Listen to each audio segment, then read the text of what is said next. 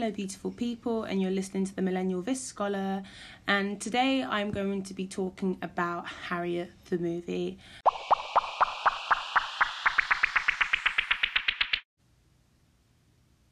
I will be giving you my um, reflections and sort of my thoughts on the film. But first of all, I just wanted to introduce Dr. LaGarrett King, who I'm here with today. And I just wanted to find out some of his opinions and some of his thoughts on the movie Harriet. As, um, and I'll let him introduce himself. But um, I am currently at the University of Missouri, and he put on a screening for Harriet, which um, I was fortunate enough to get to see. I was really excited to see the movie, so I was really happy when he asked me to also attend the screening. Um, so I thought it'd be important to sort of get some of his reflections and sort of why he chose the film.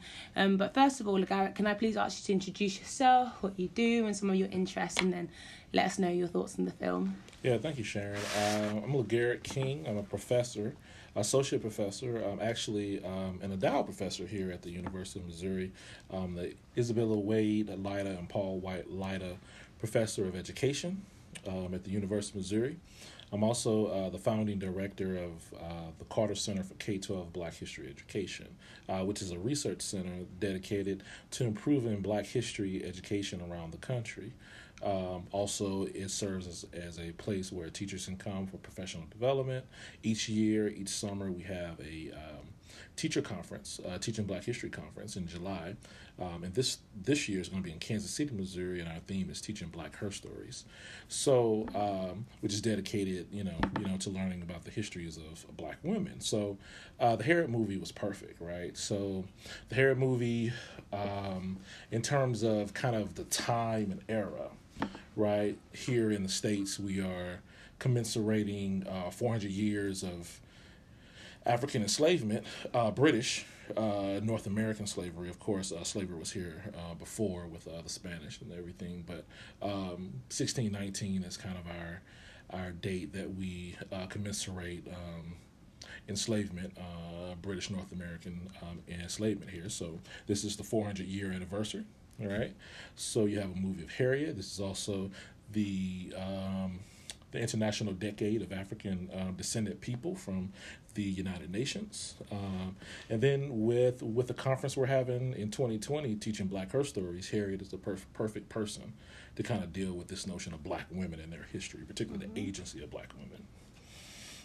So, um, so we got got got this opportunity to um, to have a screening of Harriet uh, from our small uh, theater here called Ragtime um, and Ragtag, and um, I put a panel together of uh, community members um, and also scholars from the University of Missouri to kind of talk about uh, the film, particularly with all the all the controversy and polarization of Harriet uh, throughout uh, Twitter. Um, and so we brought in a whole bunch of people. We were sold out, and you were part of mm-hmm. part of mm-hmm. that thing. I had to sneak you in behind yep. or something like that. I loved it. so we we we were sold out and um, had a wonderful uh, panel afterwards that gave us some really really good stuff. You know, you know, and really good information about the film. Mm-hmm. So. Yeah. Um, in terms of my initial thoughts, so so I'm thinking about um, and um, you know, I don't argue over social media. No. I don't I don't I'm still learning. I promise you I'm still learning. I barely like argue in front of people or whatever the case may be. But um there there was some, you know, some some people that are very steadfast about kind of the the truthfulness of of of, of the movie. Mm-hmm. Um and its um kind of depiction of Black history and Black life. Mm-hmm. Um, and while I appreciate and understand and and maybe agree with uh, many of the critiques, I think when we look at Harriet um, and the movie of Harriet, um, first we should never think of a Hollywood production as um, you know the place where we learn history. Right? Exactly.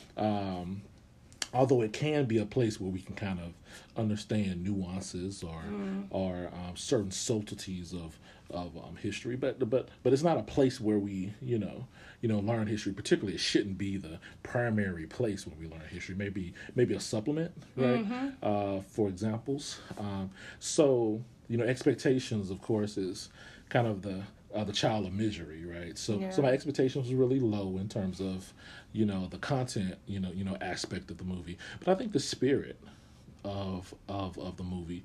Rarely do we see black agency in that way, right? In the movies, rarely do we see black women as agents, right? Uh, we didn't need to see violence all the time, right? Um, Where the center of the movie was, um, you know, Harriet being the conductor. I didn't see a white savior complex in uh, the movie in any any way or fashion. Um, and despite the fact that many people were upset by uh, the black slave catcher uh, character um, and said that distorted, um, I guess, the truthfulness of Harriet as well as kind of depicted a certain type of black life and black male female relationship.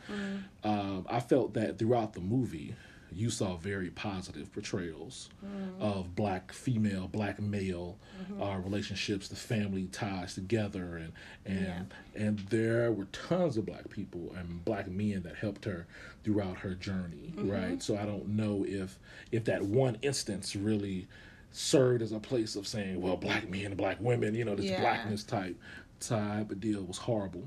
Um, and I think you brought this up in terms of kind of this notion of that character was complex and we really wanted to kind of see more of the black slave uh, catchers um, um, nuances.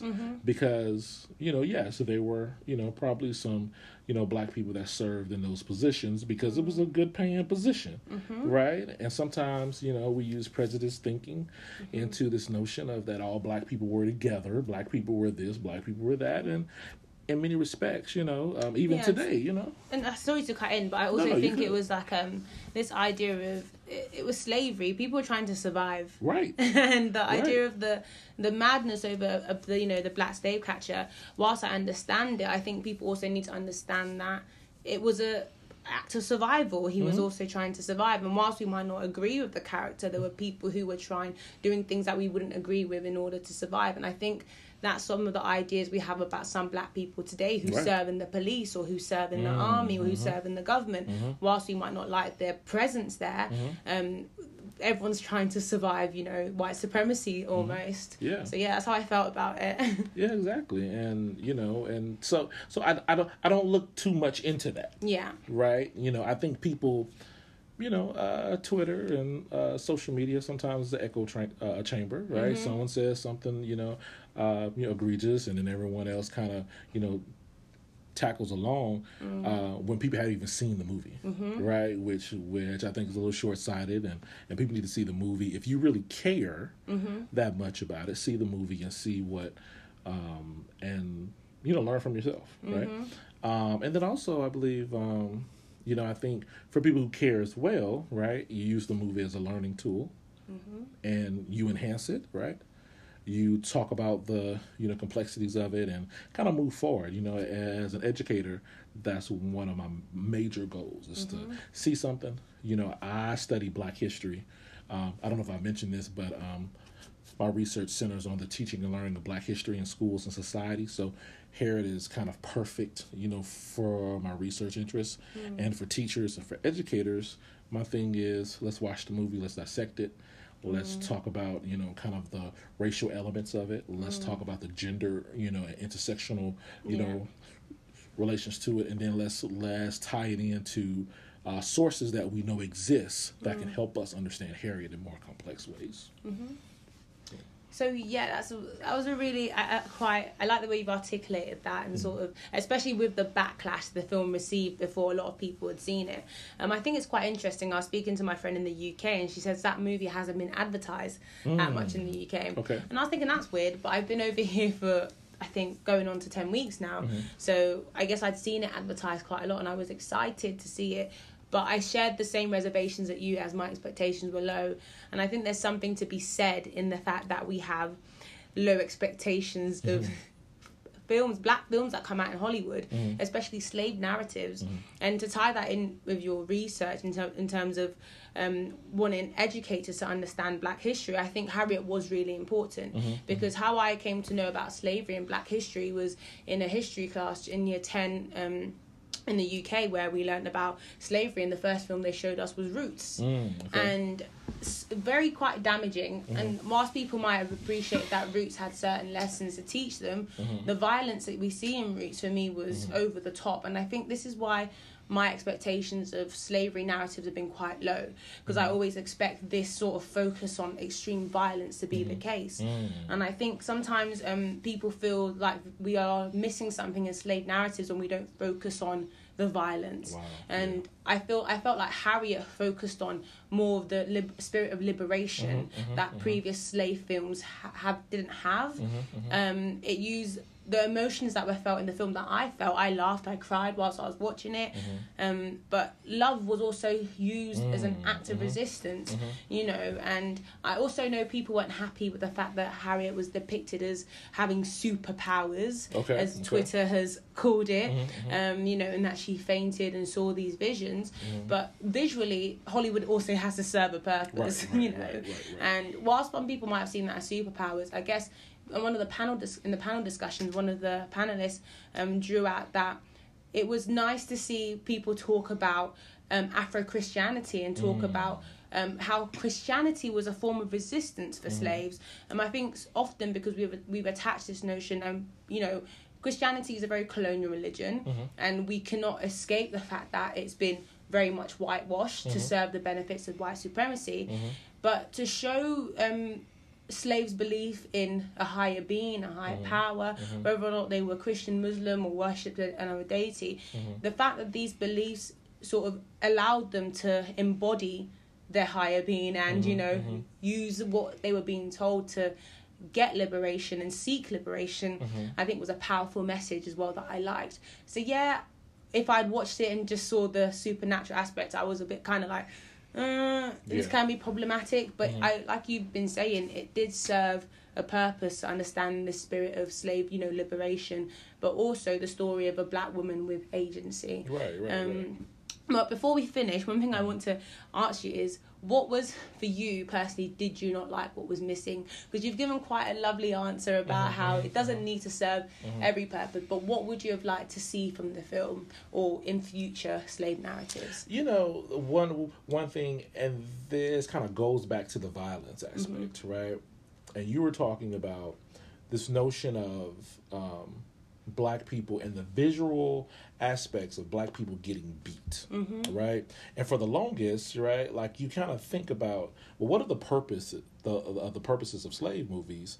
Um, is it really about teaching us the the uh, the history and the lessons of the past, or is it something about you know keeping black people in their place, right, and and helping them understand that hey, this is what you are. You know, Michael Dumas from the University of California, um, you know, would say like this is that sort of kind of anti-black racism that we have because in many respects, black people um, you know, in the U.S. and globally, are still looked at as slaves, not necessarily someone that is um, someone that is owned or legally rights enslaved, but someone who is seen as dispossessed of agency, Right. someone who cannot um, look at this notion of joy that can't be joyous, can't be human, right?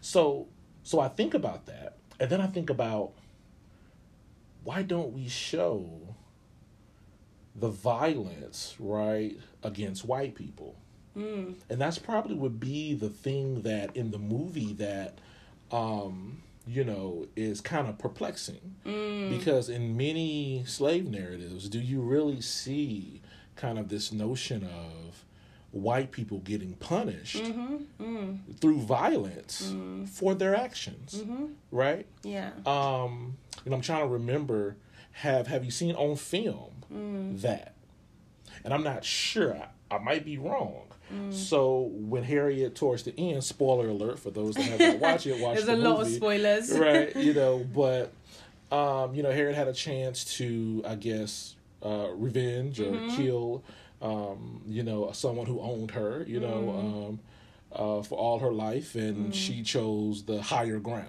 right Mm. you know and didn't do it and you know said this lovely you know Yeah. you know Society will come back and get yeah, you. yeah, Yeah. this is gonna be God's gonna take care of you, etc., etc. Yeah. And then sometimes you just want to see boom, right? Honestly, that's how I felt about Right, it. Yeah, right, I you think know? Dr. Ashley Woodson, who was Yeah. um, hosting the panel discussion, touched on this, Mm-hmm.